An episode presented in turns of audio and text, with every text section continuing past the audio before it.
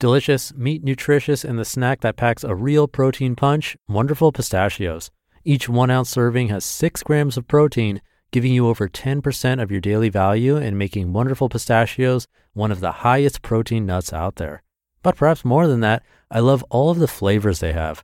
Their sea salt and vinegar ones are my favorite when I'm craving that flavor, but still want to keep it healthy. But that's just the tip of the iceberg. Wonderful pistachios come in a variety of flavors like chili roasted, honey roasted, smoky barbecue, and jalapeno lime, to name a few. Perfect for enjoying with family or friends and taking them with you on the go. Whether you're a pistachio purist who loves cracking open every nut, or you prefer the convenience of no shells pistachios, Wonderful Pistachios has got you covered. Grab Wonderful Pistachios and elevate your snacking game today.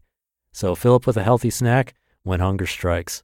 Visit wonderfulpistachios.com to learn more. That's wonderfulpistachios.com. This is Optimal Living Daily, episode 1632. It's okay to stop doing it all by Zoe Kim with NoSidebar.com. And I'm Justin Malik, your very own personal narrator today and every day. So it's not a typical podcast. There are no interviews. And this podcast is short, almost always fewer than 10 minutes. For now, let's get right to it and start optimizing your life. It's okay to stop doing it all by Zoe Kim with NoSidebar.com. A few weeks ago, I visited my son at school because his class was having a party. I mingled over to chat with the room parent, who had graciously put this party together, and asked her how she was. She looked at me with exhaustion in her eyes and said, I'm good, but I'm so tired. Three kids, after school activities, two dogs, and a home renovation. It's overwhelming. She went on to tell me that her family didn't have one free day for the next month, and she recently broke down in tears from all the overwhelm.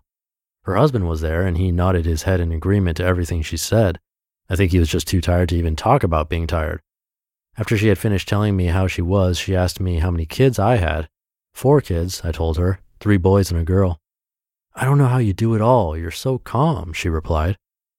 That moment presented the perfect opportunity to tell her my secret.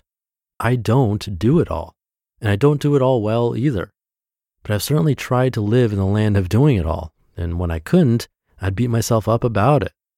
Today, it seems like everybody is exhausted, all the time. What keeps us doing so much that we lose sight of the things that matter most? Research is pointing to our inability to switch off and rest, either because of internal anxieties or those from work, by society, or by all of these. Often the stress starts with a feeling of always having to be available and be doing. The new technology that was built to bring us freedom by allowing us greater flexibility is slowly, or not so slowly, working to destroy us from the inside out. We're trying to live as though we're an iPhone, always on, always connected, with an app for whatever needs to be done. It's no wonder we're drained. All this virtual connecting and always doing is crushing our soul and leaving us feeling undone. The desire to do more keeps us busy doing just that, more, counting the things we do instead of doing the things that count. The secret to not doing it all. So let's say we start saying no to always being connected and always doing and honor each other's right to do the same. Instead of feeling undone, let's start leaving some things left undone. Maybe there are things we don't need to get to, things we just need to let go of, because sometimes less really does mean more. These five changes have helped me stop trying to do it all. Number one, apply minimalism. My journey began by de owning things, perfectly good things and sentimental things. But as I kept going, I could see other areas of my life that needed to be de owned too. Applying a minimalist filter to my life helped me identify things that don't need to be gotten to, things I can leave undone. Now I can pursue life without feeling like I'm carrying a truck full of cement bricks around. Number two, Embrace vulnerability. Vulnerability is the path to meaningful connection. As I choose to show up and be vulnerable and real, my desire for doing more dissipates. In our culture, vulnerability is seen as weakness, but we lose sight of the fact that vulnerability is also the birthplace of belonging, joy, creativity, authenticity, and love. As I learn to lower my walls, I open myself up to the experiences that bring purpose and meaning to my life. Number three, give permission. I gave myself permission to stop doing it all And I continue to speak this over my life. This may sound simple, but maybe that's the point.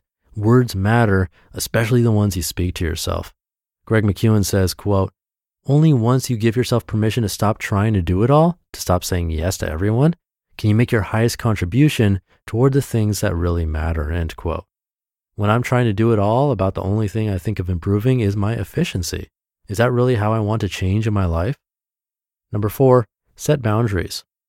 I've chosen to leave gap time in my schedule to accommodate the innate busyness of parenting young children. I have moments of overwhelm, but I don't live in that place anymore. Through my journey to simplify, I've redefined my boundaries to align with my priorities. More being, less doing. Because if I don't prioritize my life, someone or something else will. And number five, bring balance. By nature, I'm a helper and I love to say, yes, let me help. But too many yeses leave the people I love most with all the no's. I've learned to lower my threshold for saying no. I've discovered through pain and struggles that some things must be left undone and that I can make different choices, better ones. Finding balance in my yeses and nos carried me from the land of doing it all to the land of enough. Is a better, less harried life possible? I think it is.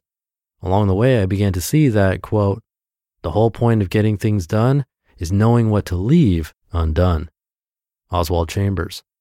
What if we stopped celebrating doing it all as a measure of success and self worth? What if instead we celebrated togetherness, gratitude, contentment, and well being with the people we love?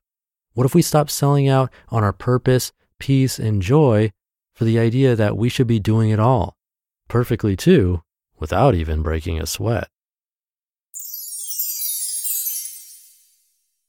You just listened to the post titled, It's Okay to Stop Doing It All by Zoe Kim with NoSidebar.com.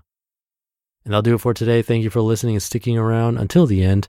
Have a great weekend if you're listening in real time, and I'll see you tomorrow, as usual, where your optimal life awaits.